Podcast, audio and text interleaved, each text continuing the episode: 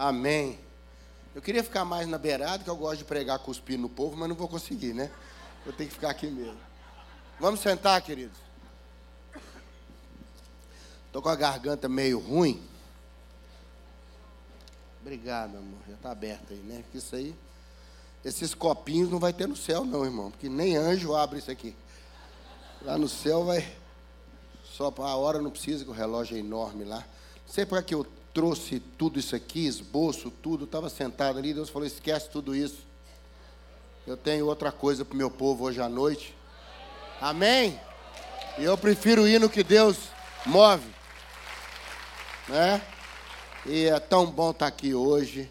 Não sei se tem mais alguém de Minas Gerais aqui. Tem mais algum mineiro aí? Tem.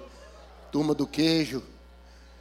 Disse para fazer o mineiro correr, é só rolar um queijo na frente que ele pega velocidade, não é não?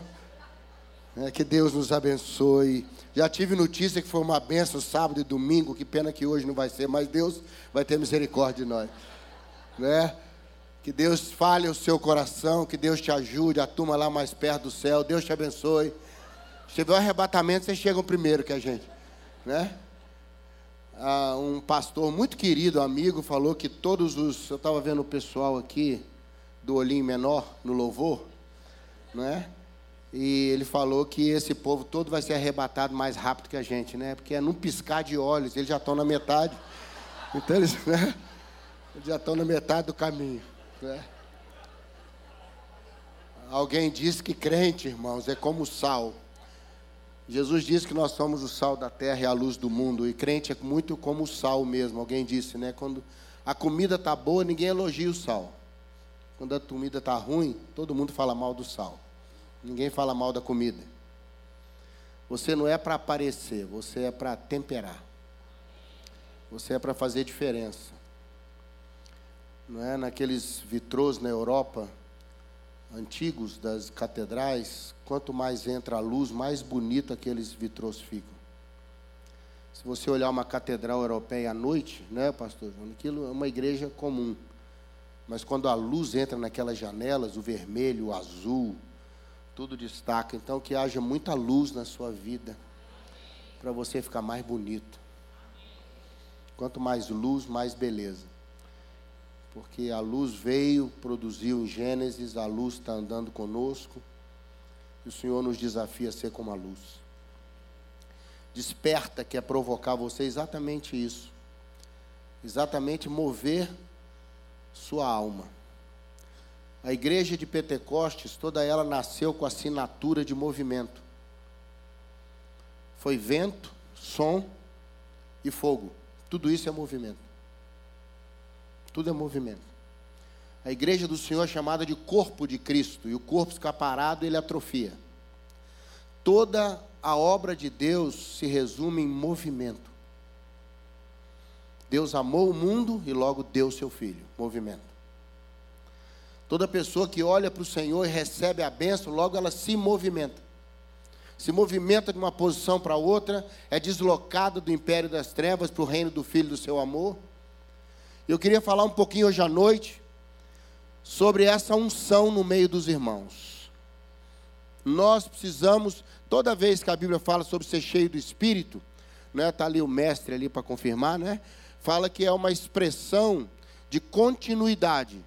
Não é uma palavra de encheu e acabou. É encher e continuar enchendo, porque a expectativa de Deus que o que ele colocou em você já foi para alguém. Quando Deus for encher você de novo, é porque tem espaço. E por que, que tem espaço? Porque o Espírito que encheu você já encheu outra pessoa através de você. Crente não faz projeto, crente transborda. Se você encontra alguém que fala, olha, eu estou planejando isso, isso e isso para esse ano, ele não entendeu nada ainda. Se ele virar para você e falar, quero transbordar esse ano, ele começou a entender. Não precisa fazer força. É algo que vai enchendo você, vai enchendo. Eu gosto muito da, da, da ideia de Maria gestando Jesus. Então Jesus vem para ela, é uma experiência dela, e ele vai crescendo dentro dela, e chega um momento que ela não suporta que ele fique dentro. Eu nunca vi uma mulher que ficou grávida três anos e meio, você já viu? Só se for elefante. filhote de elefante, né? É quase dois anos para nascer aquilo ali, tão grande. Não é? Mas não, há um momento, vai crescendo dentro de você. Quem aqui é mãe? Levanta a mão, mãe. Lá em cima. Não sei onde é que tem mais mãe, se é lá em cima ou aqui embaixo. É mais perto da terra que tem mãe, é mais mãe mesmo. Né? Mãe, assim você sabe o que eu estou falando. Você começa, a história está dentro de você, a história vai crescendo dentro de você, e há um momento que ela tem que sair de você. É a hora que o Cristo que está na experiência da nossa vida transborda para a vida do outro. Crente não prega, crente transborda. Não é? é eu ouvi de um, uma pessoa que falou assim, que virou para um irmão, trabalhou com ele 10 anos numa empresa, falou assim, ué, você é crente? Eu nunca notei. 10 anos, pelo amor de Deus mas devia ser um agente secreto de Cristo. Um cara infiltrado nas trevas. Um 007 gospel. É o cara que vai lá para ver como é que os demônios agem. Para depois contar para Deus. Que você nunca seja agente secreto. Nunca. Estava no aeroporto de Brasília, uma pessoa tirou uma toalhinha, colocou lá no meio assim, ajoelhou e pum, pum, pum, pum, lá no meio.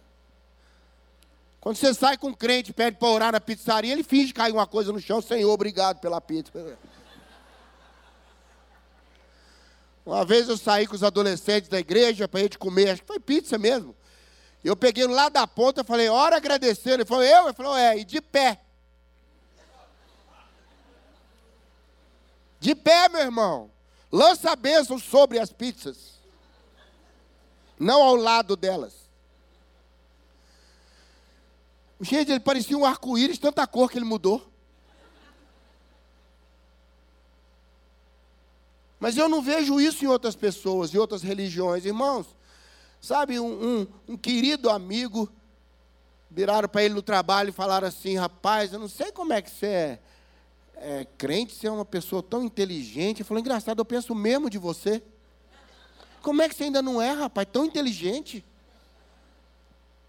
Você já devia ser crente há muito tempo.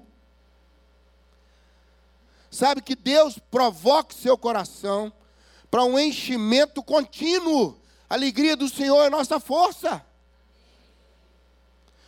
Não desanime com o tempo, não desanime com as coisas.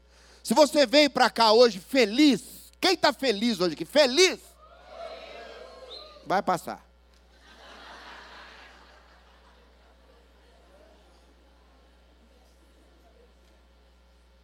Não vou pedir para quem veio triste levantar a mão, que ele não consegue. Você que veio arrasado, levanta a mão. Ele... Mas você que entrou aqui triste, arrasado, preocupado, namorado terminou com você na porta ali, e você entrou para cá, com raiva de todos os homens do mundo. Recebeu uma notícia na porta ali, entrou para cá com o coração pequenininho, vai passar. Porque a Bíblia diz que tudo passa. Quando a gente é novinho, gosta de roupa de marca. Eu já estou na idade da roupa que não marca.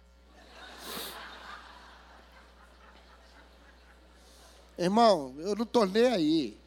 Que marca que é essa camisa? Não sei. Sei que ela é gostosa a beça.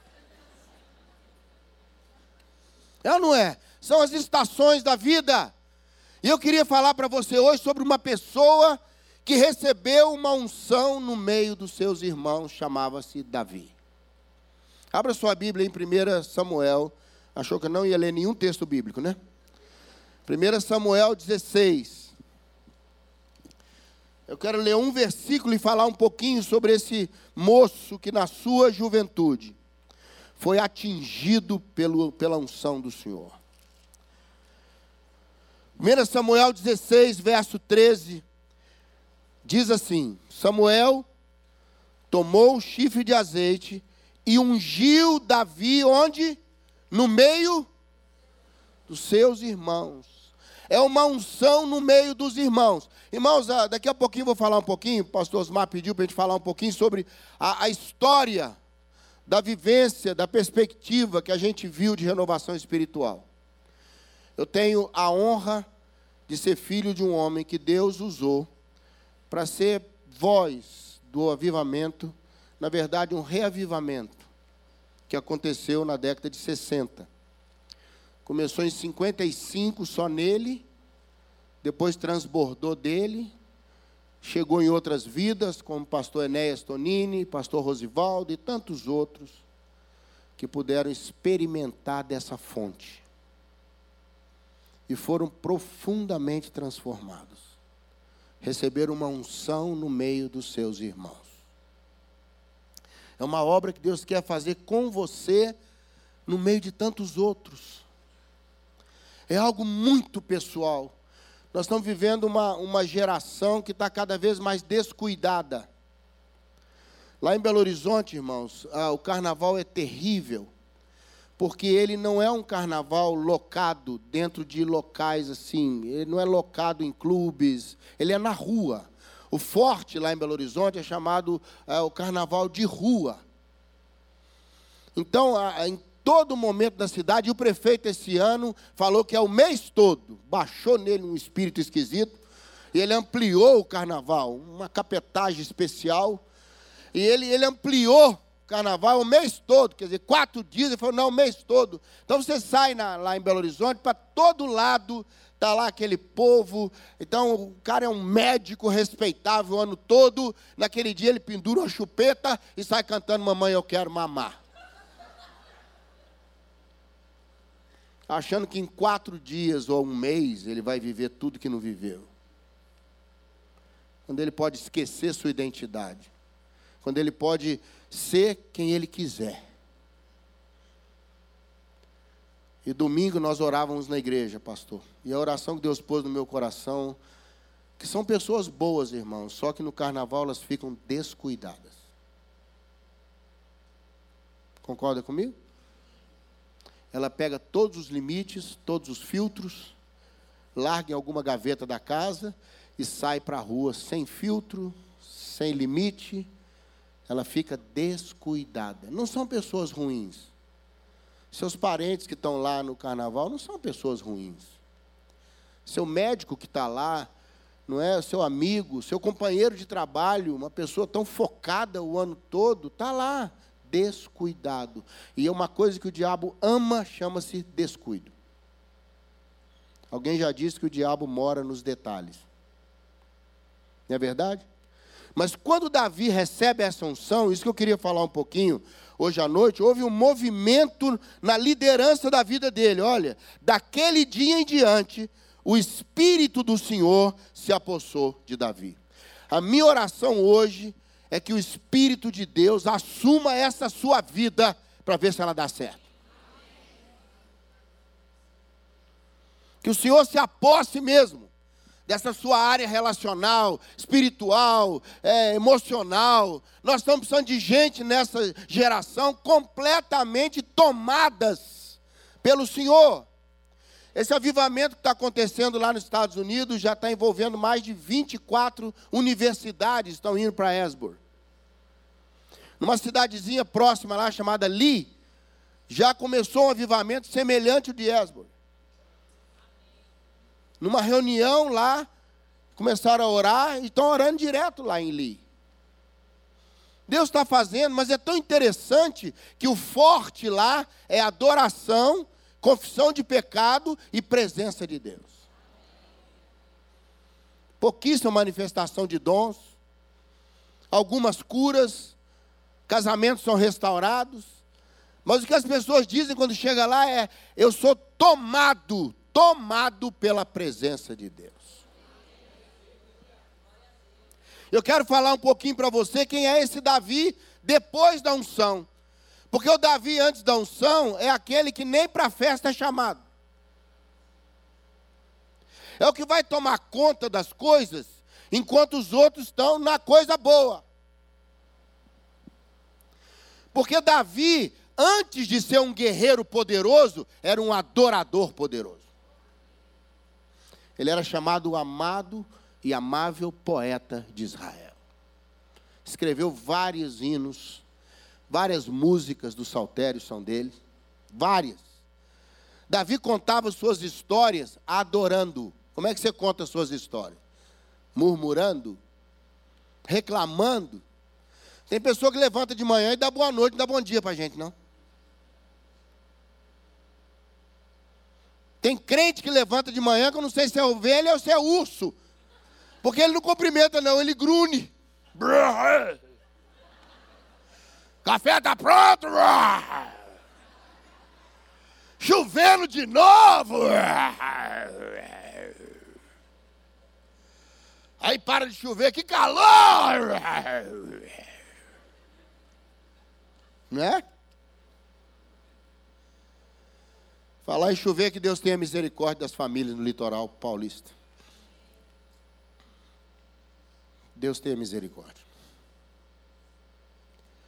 Nós precisamos ser tomados, virar posse do Espírito Santo. A igreja de Pentecoste nasceu de movimentos: som, vento e fogo. Ela nasceu de propostas de movimento. Mas a língua de fogo era individual. O vento foi sobre todos. O som veio sobre todos. Mas a língua de fogo foi sobre cada um. Sabe por quê? Tem irmão que é língua de fogo. Tem irmão que tem que ser um, uma fogueira santa. Tem irmão que tem que ser um fogo, entendeu? Tem irmão que você nem vê ele, está na chama. Sabe, tem cada efeito da atuação em cada um, é o que o Senhor vai trabalhar na nossa vida. O que eu olho em Davi, uma pessoa que é tomada pelo Espírito, ele acalma corações. Ele foi levado para o castelo, lá onde morava Saul. Saul todo perturbado, ficava treinando lança em Davi. Um pregador disse que por duas vezes Saul jogou a lança em Davi com tanta força, irmãos, que ela cravou na parede. Ele não jogou para assustar, não. E ele falou comigo que Davi só não mandou a lança de volta, que estava com as duas mãos ocupadas tocando a harpa. Deixa eu te dar um conselho essa noite. Não desocupa uma das mãos da harpa. Amém? Davi estava focado. Todo o seu ser estava em tocar a harpa. Então ele não joga lança de volta. Sabe, toda pessoa que o Espírito Santo se aposta se torna alguém que experimenta adoração e uma adoração que acalma corações. Que lá na sua família você seja um tocador de harpa e não um jogador de lança. Porque ou você joga lança ou você toca harpa. Não dá para fazer as duas coisas ao mesmo tempo. Nós estamos precisando demais nessa geração de pessoas que o Espírito Santo possa tomar e falar: toca a harpa. Tem gente aqui com luta na família que só ela e Deus sabe. Toca a harpa, irmão. Deixa as lanças voarem. Não perca tempo. Não perca tempo. Eu achava que a gente tinha dois ouvidos para ouvir melhor, mas não é não. É para ter onde sair a bobagem que entrou de um lado. A bobagem vem por aqui, sai por aqui. É o que eles dizem aí fora, ouvido de mercador. Você vai numa loja, meu irmão, pode falar mal o que você quiser da mercadoria, ele não está nem aí. Eu chego no lugar e falo, essa roupa é boa? Ele fala, ninguém reclamou até hoje, não. Está vendendo muito. Já notou? Não fala mal, não. Ele não está nem aí se você está com raiva dele. Não, mas está caro o preço, né? Demais, demais. Sei como é que nós vamos fazer. É não é? Caixa de supermercado, tadinho, eu tenho dó. Porque ela não tem culpa nenhuma, ela nem põe preço.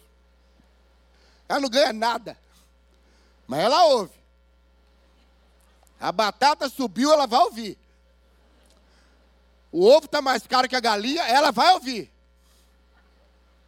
É ou não é verdade? Você já notou que ela está nem aí? Nem aí. Ah, mas está caro demais, nunca mais compra aqui. Ela fala, aham. Deu tanto. Débito ou crédito? É ou não é verdade? Olha que Deus te dê graça para você, antes de se tornar um guerreiro, se torne um excelente adorador. Adoração passa por gratidão, passa por coração leve diante do Senhor. Basta você acordar de manhã e dizer: Muito obrigado, Jesus, eu não morri de madrugada. Muito obrigado, Senhor, eu tenho um trabalho que eu posso ir para lá. Muito obrigado que eu tenho saúde. Amém? É a hora de você, primeiro contato com a harpa, depois com a espada. Primeira adoração, quando você é, é tomado pelo Espírito de Deus, quando você vai sendo cheio do Espírito, cheio de novo e cheio de novo, porque a ideia, irmãos, não é só uma experiência localizada. Eu perguntei ao meu pai se eles tinham noção que estavam em avivamento. Foi um avivamento de cerca de sete anos. Começou em 1955. Meu pai tinha o costume de, na parte da manhã, ele gostava muito de estudar. Meu pai era um homem muito culto. Não é? Ele aprendeu, ele era autodidata. Inglês, grego, tudo isso ele aprendeu. E ele estudava muito, e ele gostava na parte da manhã de ler, de orar. Era o tempo que ele separava para o seu ministério se tornar frutífero. Perguntaram a Lutero, que orava média quatro horas por dia, como é que ele dava conta de fazer as coisas orando quatro horas por dia? Ele falou: não, é o contrário, eu dou conta porque eu oro quatro horas por dia. Se você gastar mais tempo em oração, Deus vai resolver muito mais coisa para você do que você mesmo. É ou não é verdade, gente? Turma lá perto do céu, é ou não é? Primeira nuvem. E ele, numa manhã, de 20 de setembro de 1955, ele estava dentro do gabinete. E ele estava estudando sobre Pentecostes. E ele viu sobre o vento. E ele viu sobre o som. E ele viu sobre a língua de fogo. E ele viu no que aqueles homens começaram a se tornar depois daquilo. Ele viu um Pedro pregar e trazer pessoas para perto. Eu vou te falar uma coisa: Pedro não era as maiores simpatias da época. Você ter uma ideia, Pedro entrou na casa de Cornélio, que ele foi convidado, e falou: ó, só vim aqui porque Deus mandou. Está entendendo? Sentiu a delicadeza do elemento? Jesus estava pregando, foi todo mundo embora, ficaram os doze. Jesus falou: vocês não vão também não? Pedro falou: não, vamos para onde? Tivesse jeito, a gente ia. Mas nós estamos agarrados nisso aí, o senhor falou a palavra de vida eterna, não tem pode ir não. Se tivesse jeito, a gente ia. Senhor, me dá as espadas aí. Eu vou lutar pelo Senhor. O resto aqui eu não sei não, mas eu vou lutar. Eu fico imaginando, é porque a Bíblia não tem som.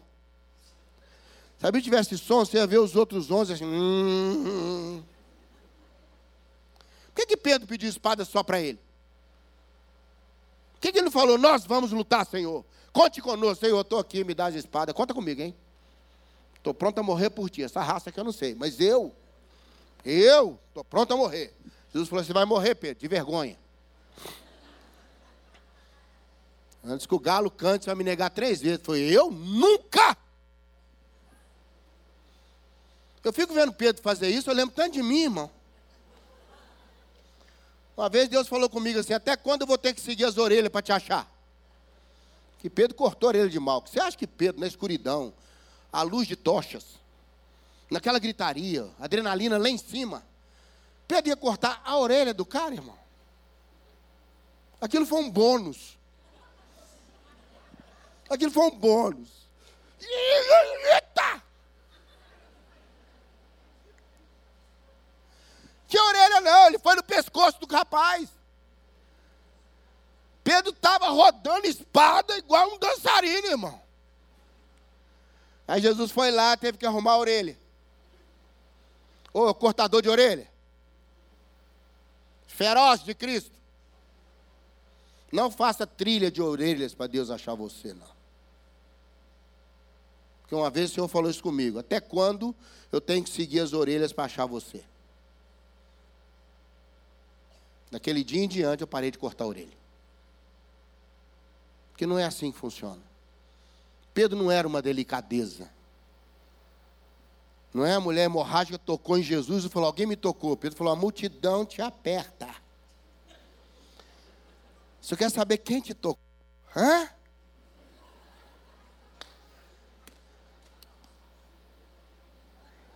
Pedro era assim, mano. Pedro tinha esse negócio, não. É lógico que o mestre paga imposto. É lógico que ele paga. Nós pagamos, ele paga também. Ele falou, Pedro, eu pago o quê, Pedro? Imposto do templo. Eu falei que só paga. Pedro respondia por Cristo. Estou falando de Pedro, não é de você não. Hein? Pedro era assim, irmãos. E esse homem cheio do Espírito pregou e agregou 3 mil, depois 5 mil. Alguma coisa mudou nele. Sabe o que, que é? O Espírito Santo tomou conta de Pedro. Leia as cartas de Pedro, você vai ver outro Pedro. Gente, ele era demais. Ele falou: olha, o nosso irmão Paulo prega umas coisas aí que ninguém entende, mas é de Deus. Eu não entendo nada que ele está falando. Mas é de Deus. E tem as pessoas aí falando que não é de Deus. O Pedro era assim, eu não entendo nada, mas é de Deus. Está lá na carta de Pedro. Eu só coloquei na versão atualizadíssima. Não é? é. Pedro era assim, mas aí eu vejo um outro Pedro. Eu vejo um Pedro que começou fortalecido com 500 irmãos orando. Depois caiu para 120. Depois ficou só ele e João. E Pedro continuou. Quem é tomado pelo Espírito de Deus não depende de muita companhia, mas de boa companhia. No final era ele e João, foi preso só os dois. Não precisa muita gente, não. Aliás, muita gente às vezes até atrapalha. Você não precisa de muita gente. Você precisa de gente que vai continuar com você porque também foi tomado pelo Espírito. Quando eu olho Davi, que está cheio do Espírito, eu descubro que ele começa a matar urso, matar leão e matar Golias. Sabe por quê? Porque quem é tomado pelo Espírito tem que vencer algumas coisas na vida. Eu não achei simbologia para o urso. Outro dia um irmão falou comigo que simboliza a Rússia. Eu falei, irmão, não existia Rússia na época. Não tinha país na época, não, tinha povos, nações. Não havia países estruturados como hoje. Então você promoveu o urso de Davi ao urso da Rússia é uma história complicada, irmão. Mas o urso é aquela coisa grande que vem contra Davi. Golias é a coisa grande que Davi tem que ir contra ele. Mas Davi disse: Eu matei o urso. E quem é tomado pelo Espírito começa a matar coisas grandes que vêm contra a sua vida. Amém, querido? Porque começa a estar sempre preparado. Um pastor de ovelhas andava com a sua funda, treinava diariamente. Era a única arma à distância que ele tinha. É um tiro assim suave. Uma pedra sai a 80 km por hora da funda. Dependendo da estrada aí, ela ia ser multada. Ela não é. Na marginal ia multar ela. Anotar a placa da pedra. Não é? E Golias foi atingido a mais ou menos 10 metros a 80 por hora. Era a arma que eles tinham. Era arma para enfrentar a distância e Davi estava sempre preparado. Você vê que ele foi lá visitar os irmãos, levar queijo. Davi levou dez queijos, olha! Quem leva dez queijos de presente? Davi era mineiro, irmão. Só pode ser. Não é? Quem leva dez queijos de presente, meu Deus? Olha que gosto que esse moço tinha que, olha, eu amo Davi. Eu tenho uma coisa com Davi: o queijo. Ele levou o queijo, foi lá ver os irmãos como é que estava, mas levou a funda. Quem é tomado pelo Espírito entende que tem que estar preparado para qualquer hora. Porque você não é diretor de empresa, você está. Você é um servo de Deus à disposição do Altíssimo. E a qualquer momento, você pode ser convocado para ser quem realmente você é. Amém? Qualquer momento.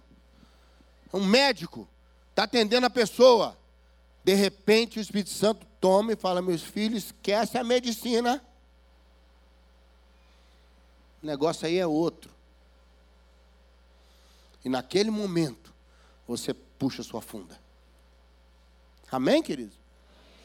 Ele estava preparado. Ele não ia enfrentar nada. Ele nem idade tinha para lutar. Tinha 17 para 18 anos. Para lutar acima de 20. Estava lá seus irmãos lá. Ele tinha um irmão que chamava Eliabe. Abre nada, irmão. É o nome mais errado da Bíblia. Eliabe. Abre o quê? Ele não abre nada. Samuel olhou para ele e falou: uma coisa grande, saulesca.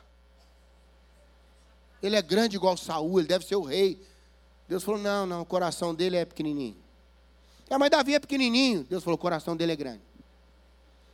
Pra você ter uma ideia, quando Davi chegou, e ali para mim está um dos maiores princípios da igreja, quando eles falam, tem mais alguém? Samuel pergunta, eles falam, tem um, tem um Davi aí, o ruivozinho, tocador de harpa. Está lá com as ovelhas. Samuel usa uma expressão, pastor Jonas, que para mim é uma das maiores expressões da igreja. Nós só vamos comer quando o menor chegar. Amém? Nós só vamos comer quando não é o maior, não, viu, irmão? É o menor. E quando Davi chegou, que eles iam comer, nem Samuel acreditou que era ele. Pode ler lá na Bíblia, no texto, é próximo. Ele ficou sentado olhando e falou: Senhor, é isso aí? Você vê que Deus tem que convencer Samuel. Samuel é ele mesmo. Unge lá, vai lá, Samuel. Senhor, só faltou Samuel falar: Senhor, tem certeza que é isso aí? É o rei está aí nisso aí? Meu irmão, é esse santo paradoxo que você é. Você não é nada, mas quando o Espírito toma conta, você passa a ser instrumento do mais poderoso do universo. Isso é um paradoxo. Você nunca olhou para a sua vida e falou: Meu Deus, eu não sou crente, não. Tem umas coisas que você pensa que até os anjos viram de costas, irmão. Não vem com essa conversa, aleluia, não. Você pensa umas coisas aí. Tem dia que você levanta de manhã e fala, hoje eu estou com vontade de pecar, Jesus, me segura. Hoje eu amanhecei, amanheci, pecadinho na porta. Eu estou que nem, sabe, o irmão de Abel. Pecado bate a porta. Cabe a mim dominá-lo. Eu vou é convidá-lo. Aí você vai para os 10 segundos de ateísmo. Deus existe. O irmão falou comigo assim, pastor, amanheci um dia, falei, gente, se eu chegar no céu e for recebido por um cabeçudo com um olho só, verde, bem-vindo. Ele fala, que é isso? Aqui não é o céu, não? Bem-vindo. Sua fé foi programada. Ele falou sério comigo, falou, pastor. Aí eu comecei a orar. Aí fui melhorando, melhorando. O homenzinho sumiu. Todo crente tem seus 10 segundos de ateísmo. Por que, que Deus não livrou? Por que, que não protegeu minha avó? Por que, que deixou a chuva derrubar tanta casa lá no litoral? Cadê Deus? Ateusaço. Mas aí a fé vai novamente entrando. E a calma do Espírito vai entrando na sua alma e você reconecta com o Senhor da história. Que você não é seu. Quando a unção está sendo renovada, você é posse do Espírito Santo. Por que então que o Espírito Santo não, é, não, não se apossa? Porque você não renova a unção no meio dos irmãos. Porque você teve uma experiência, ficou só nela. Já viu aqueles irmãos que só conta coisa lá do passado? Irmãos, quando eu orava, você precisava de ver. Ah, não era brincadeira não. Tem quanto tempo? Dez anos. Ah, eu li a Bíblia. Li a Bíblia 30 vezes quando eu era jovem. E agora? Nem sei onde ela está.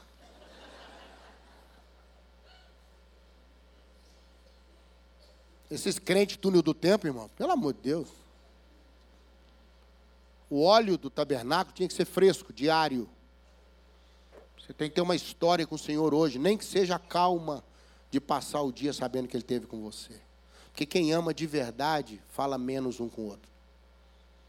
Quando você vai no velório, quem fala menos é quem mais ama o morto. Não precisa palavra. Não tem o que dizer. É uma troca de olhares. É uma lágrima que escapa. É um abraço longo. Não tem palavras.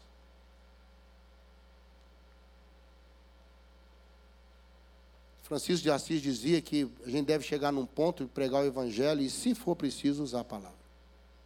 Que você brilhe. Que você atraia como um imã. Que a pessoa do nada fala, por favor, ora pela minha mãe, ela está no hospital. toca a harpa, mata o urso. O urso é o que vem contra você. Você vai ter a graça, a força do Senhor para começar a matar coisas grandes. Você vai ser, sob a posse do Espírito Santo, um defensor do seu futuro. Irmão, o leão veio, em vez de pegar uma ovelha gorda, grandona, para ele fazer um, um jantar, pegou um cordeiro. Está aqui na narrativa do capítulo 17 para Saul. Ele fala: veio um leão, pegou um cordeiro do rebanho. Por que, que não pegou ovelha? Porque o inimigo não está nem aí para o que você quer hoje. Ele quer destruir o que você será amanhã. Ele não quer matar o seu rebanho hoje. Ele quer impedir o próximo rebanho. Ele não quer ovelha, ele quer o cordeiro. Você já notou que todo ataque hoje é contra criança, adolescente. Não é contra nós, não. O cara virar para mim e falar assim: Você é o quê? Na ideologia de gênero. Eu falei, meu irmão, deixa eu falar com você. Eu sou eu. Estragado, feio para chuchu, mas sou eu aqui. É isso aqui que você está vendo. Eu não tenho dúvida de nada. Não há ataque contra adultos. Não há ataque contra quem já sabe a sua história. O ataque é contra quem está construindo a sua história. Por isso que Deus tem a misericórdia. E esse Davi, que era cheio do espírito, vai atrás do leão, mata o leão e traz o cordeiro de volta. Em nome de Jesus, seu futuro não vai ser levado pelo leão. Você recebe essa benção aí? Não leva meu cordeiro. Seu cordeiro vai crescer e vai produzir o próximo rebanho. Concorda comigo? Eu fiz uma descoberta terrível, terrível. O diabo não é ansioso. Ele não tem um pingo de ansiedade. Ele trabalha devagar. Ele vai 10 anos, 20 anos para destruir uma pessoa. Uma paciência horrorosa. Não há um pingo de ansiedade. Ele não tem pressa nenhuma. Mas quando o Espírito se aposta, a gente vai sendo cheio e a obra vai andando, a gente resgata o futuro. E eu quero pedir a Deus a cura para o seu cordeiro. O leão pode danificar o seu cordeiro, mas não vai matar. Porque quando o cordeiro é mordido pelo leão, já há uma ferida, já há um sangramento, já, mas não há morte. Não vai haver perda nos seus filhos, nos seus netos, na sua história, no seu futuro. Porque quando o Espírito aposta, você vai buscar de volta, irmão.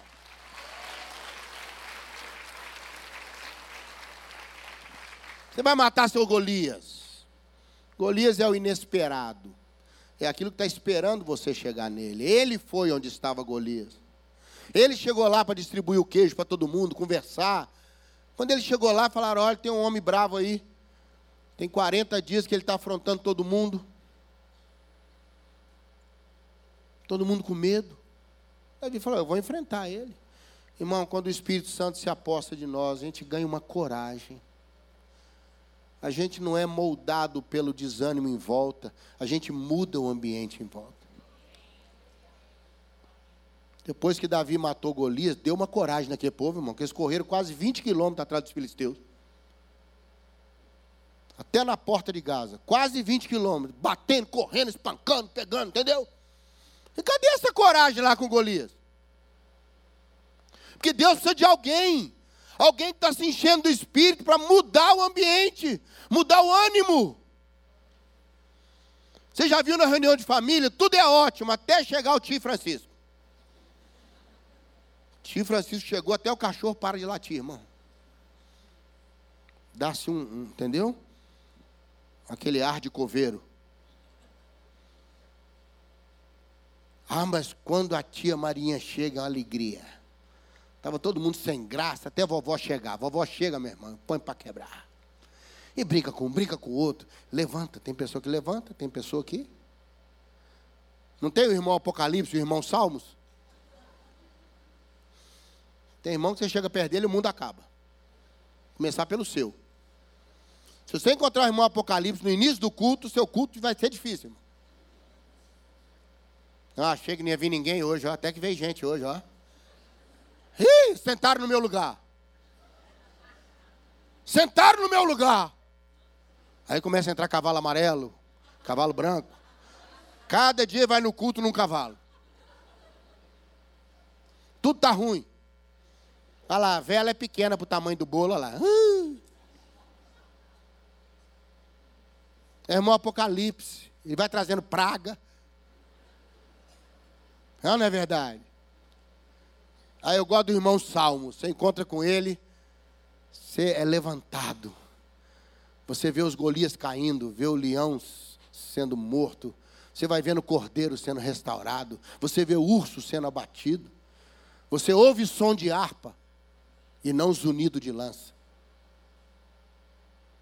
Porque quando a pessoa vai sendo cheia do Espírito e a obra se estende, como aconteceu com meu pai, naquela manhã, ele falou, Deus, estudando Pentecoste, ele falou, Senhor, se isso é para hoje, se tem isso para a minha vida, eu quero mais.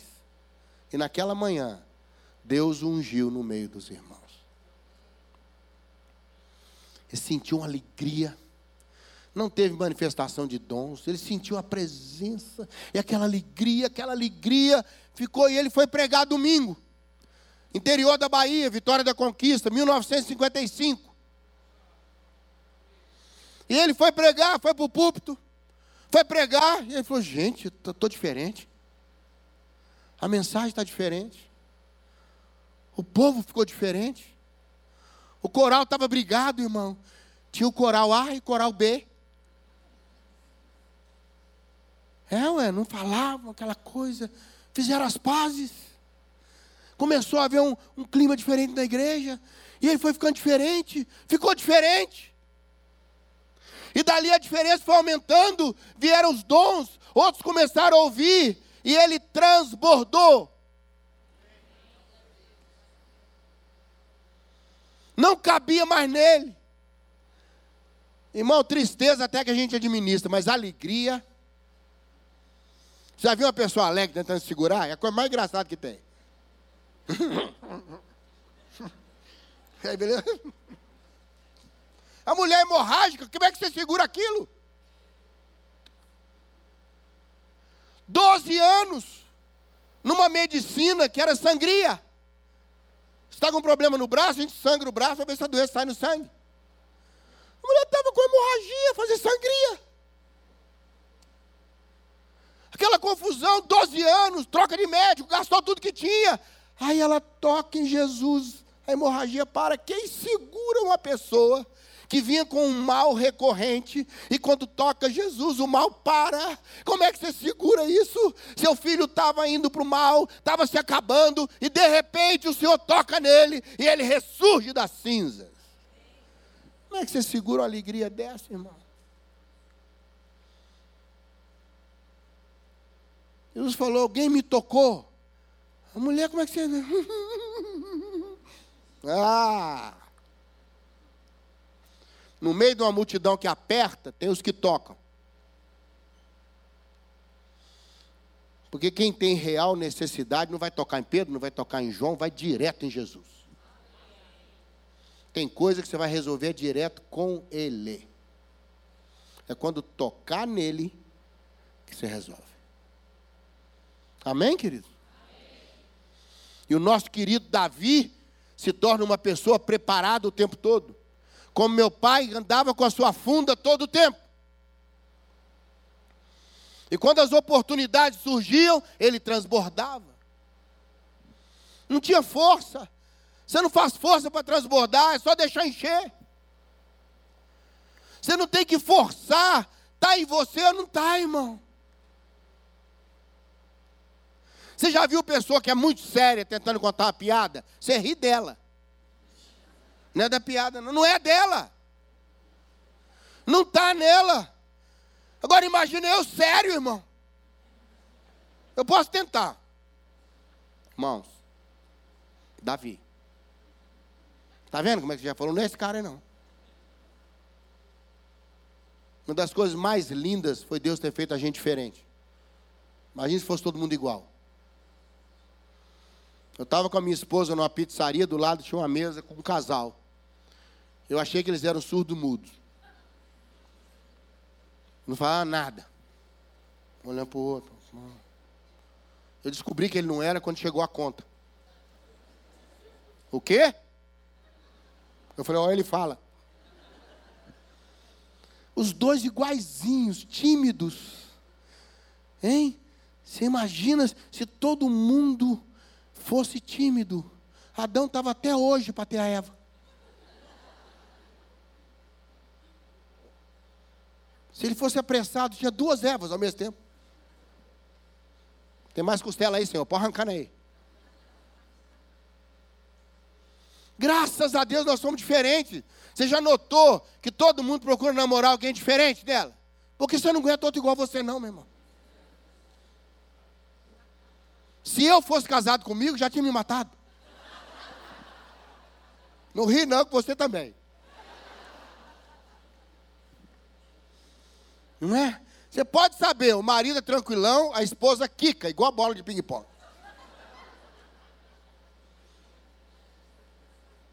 Não é? Imagina os dois tímidos, calados. Ou os dois alegres demais. Ninguém aguenta. É ou não é? Sabe, Deus tem essa sabedoria. Quando o Espírito se aposta de você, toma conta da sua vida, Ele vai dar uma dinâmica segundo aquilo que Ele pode tirar de melhor da sua vida. Samuel já tinha um perfil completamente diferente de Davi. Cada um é usado pelo Senhor. O desafio que eu quero trazer para você hoje é não adianta só a unção se o Espírito Santo não pudesse apossar da sua vida. Aqui não é uma questão só da bênção, é questão do controle. É você olhar um Davi que vai crescendo, vai evoluindo na sua vida, até chegar a hora que ele é tratado e colocado onde Deus tinha para a vida dele. José passou por tanta coisa antes de ser governador. Olha, se tem um moço que perdeu túnica, foi José. Ele ganhou uma bonitona colorida. Os caras queimaram, puseram sangue de bicho. Os irmãos tomaram dele. Aí ele ganha uma outra novinha na casa de Potifar, a mulher de Potifar arranca dele. A única túnica que ele não ligou que tiraram dele foi a de prisioneiro. É ou não é? Onde você for, largue túnicas para trás. Amém?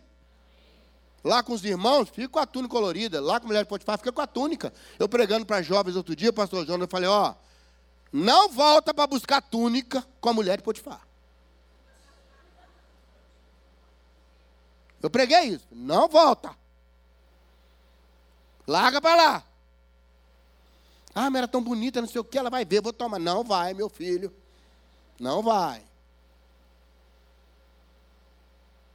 Um dos segredos de poder chegar, porque a roupa de governador nunca tiraram de José. Quando chegar no que Deus tem para a sua vida, nada mais vai ser tirado de você. Amém? Nada mais. As túnicas ficam ao longo da vida. E é sábio saber abandonar as túnicas. É sábio não chorar túnicas coloridas, nem túnicas de casa de Potifar, nem túnicas da prisão.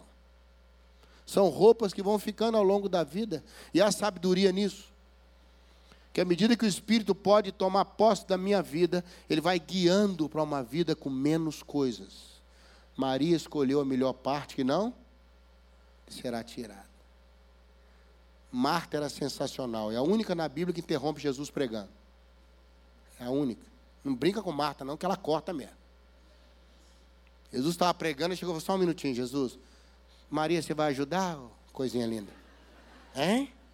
Jesus, dá para você falar com a Maria? Hã? Maria?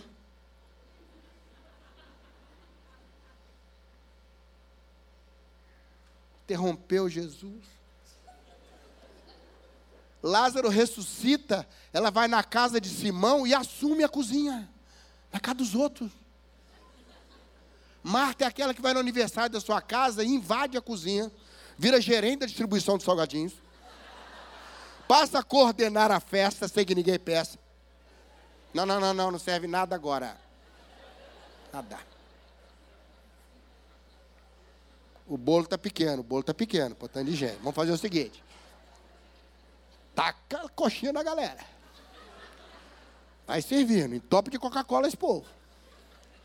Vamos deixar o bolo bem para o final.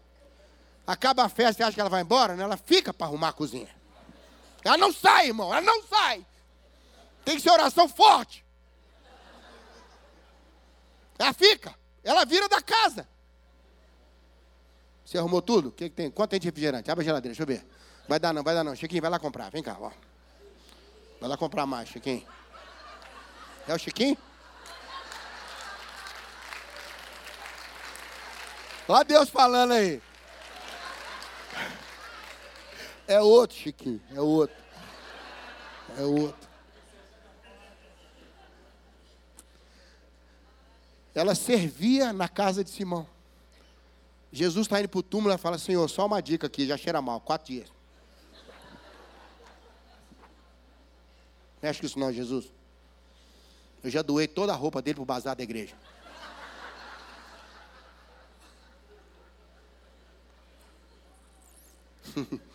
Maria mudou para o quarto que era dele.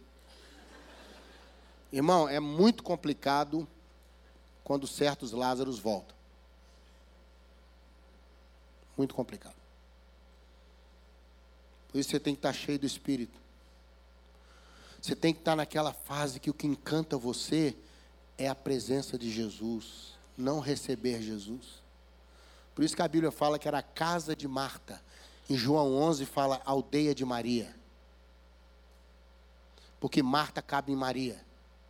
Mas Maria é muito maior que Marta. Que você nunca seja casa, seja aldeia. Marta tem que caber em você, mas é Maria apaixonada pelos pés do Senhor, que derrama o perfume nele. Quem está cheio do Espírito quer dar, quer liberar.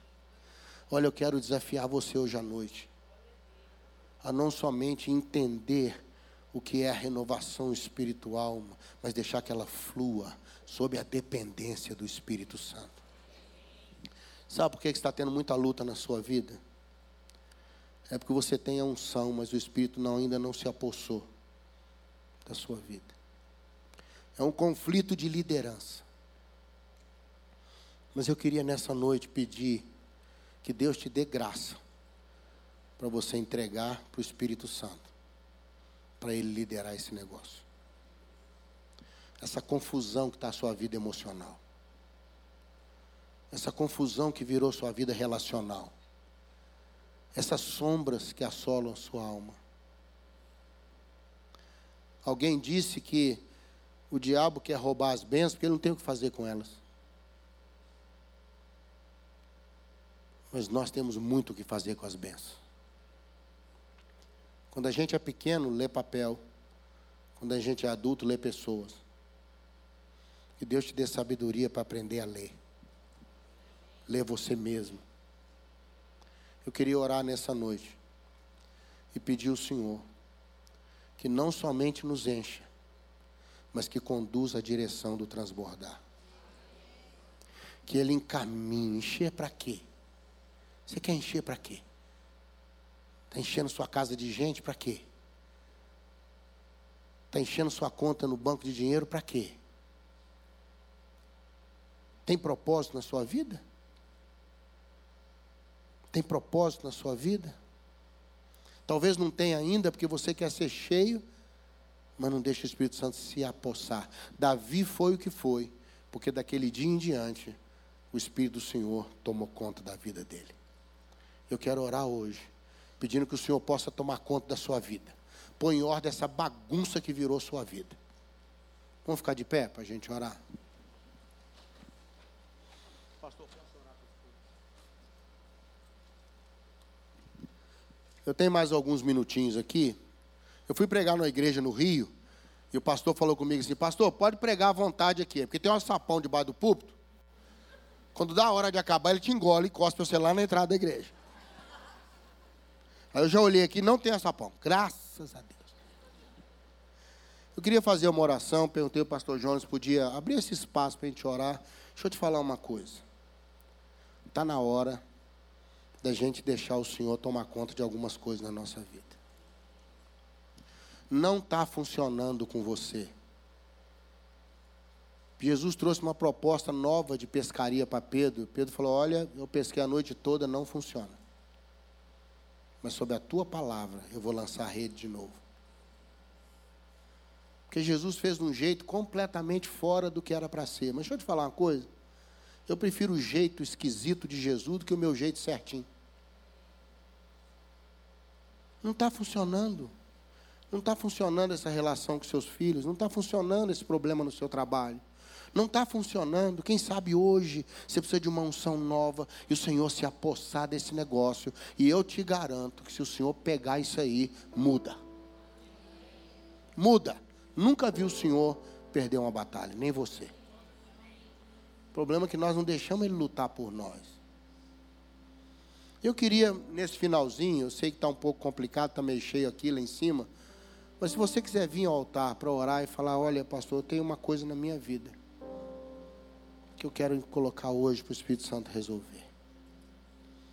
Eu quero colocar isso diante dele, porque eu sei que os braços dele são mais longos que o meu. E isso só o Senhor para resolver. Não sei se os irmãos vão estar, tá, vai estar tá tocando aí, né? Se você quiser vir orar, irmão, se não vier ninguém, a minha parte eu já fiz. Mas se você quiser vir para a gente orar, eu quero pedir que o Senhor tome conta desse negócio. E eu te garanto que a sua funda vai ser mais efetiva. O som da harpa vai começar a ser ouvido no seu coração. O urso vai ter que cair. Golias tem que sair da frente. O leão tem que devolver o cordeiro. Já levaram cordeiros demais do seu rebanho. Mas eu quero abençoar você. Está na hora de alguma coisa acontecer na sua vida. Está na hora do barulho ser diferente na sua alma. Eu creio nisso. Porque ele não muda. Nós é que mudamos. Você já foi uma pessoa diferente de quem você é hoje. Você já foi uma pessoa mais feliz, mais leve. Mas levar os seus cordeiros. Golias continua te afrontando. O urso continua vindo.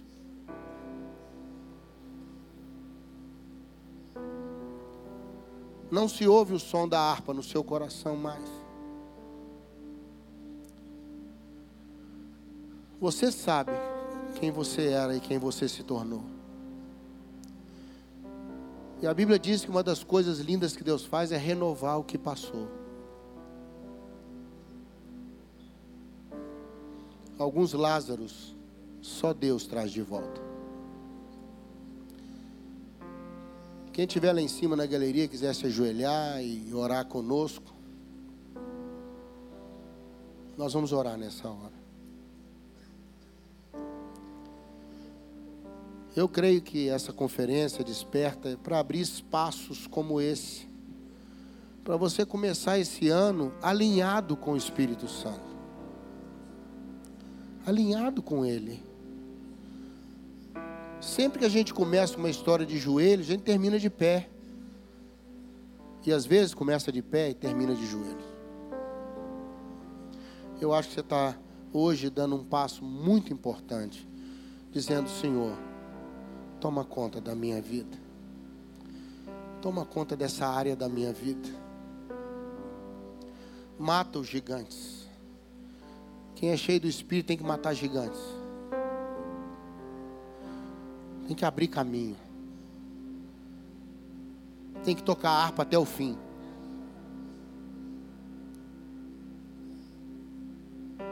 Tem que terminar bem. Tem que terminar bem. Oh Deus. Quero abençoar meus irmãos nessa noite. Quero pedir que o som da harpa volte aos seus corações hoje.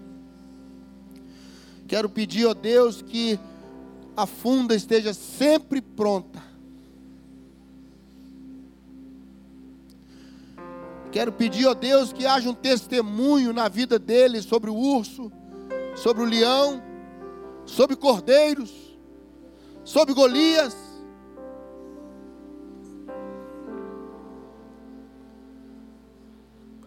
Sobre salmos escritos ao longo da vida. Eu quero contar minha história com adoração. Eu quero ter o meu livro de salmos na minha alma. Eu quero ter as minhas canções. Eu quero falar com meu Deus em adoração. Eu quero. Eu não quero me preocupar com lanças, eu quero tocar harpa. Eu quero abençoar a sua vida hoje. Amém?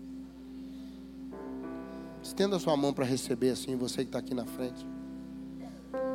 Estenda sua mão. Você que não veio à frente, estenda abençoando. Ó oh Deus, Deus querido, Deus que colocou a melodia da harpa no coração de Davi, e que coloca um som na nossa alma, o som da harpa. Enquanto vamos desviando de lanças, não paramos de tocar nossa harpa. Nossas mãos estão ocupadas na harpa. Nós queremos fazer essa vida valer a pena. Nós queremos deixar uma canção para a próxima geração. Nós vamos cuidar do cordeiro ferido e vamos gerar o próximo rebanho. Nós não vamos dar a nossa funda para ninguém. Nós vamos celebrar o nosso Deus até o fim. Nós vamos deixar que o Espírito conduza que o Espírito movimente as coisas, as que entendemos e as que não entendemos. Várias canções de Davi foi dentro de cavernas no deserto. Para depois cantar no palácio. Quem canta no deserto vai cantar no palácio. Você está cantando no deserto hoje, tem um palácio te esperando. Tudo passa tudo passa. Ó oh Deus, enche meus irmãos, unge no meio dos irmãos, uma unção fresca hoje, um renovar na sua alma. Alguns aqui começaram esse ano muito difícil, Deus, empurrando paredes, esquecendo a harpa em algum lugar, chorando cordeiros, mas hoje é o dia Hoje é o dia. Nós só vamos comer quando o menor chegar.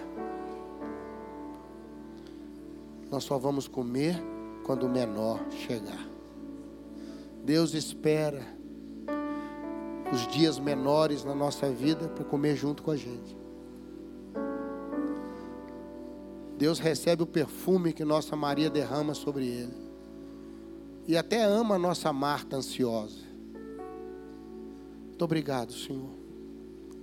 Renova meus irmãos. Lava suas almas. Refrigera essas almas. Traz leveza, traz paz. Traz o cântico da rola de novo na nossa terra. Porque o inverno está passando. E um novo tempo está vindo para os meus irmãos. A estação vai mudar. No nome de Jesus. Amém, amém, amém. Deus te abençoe.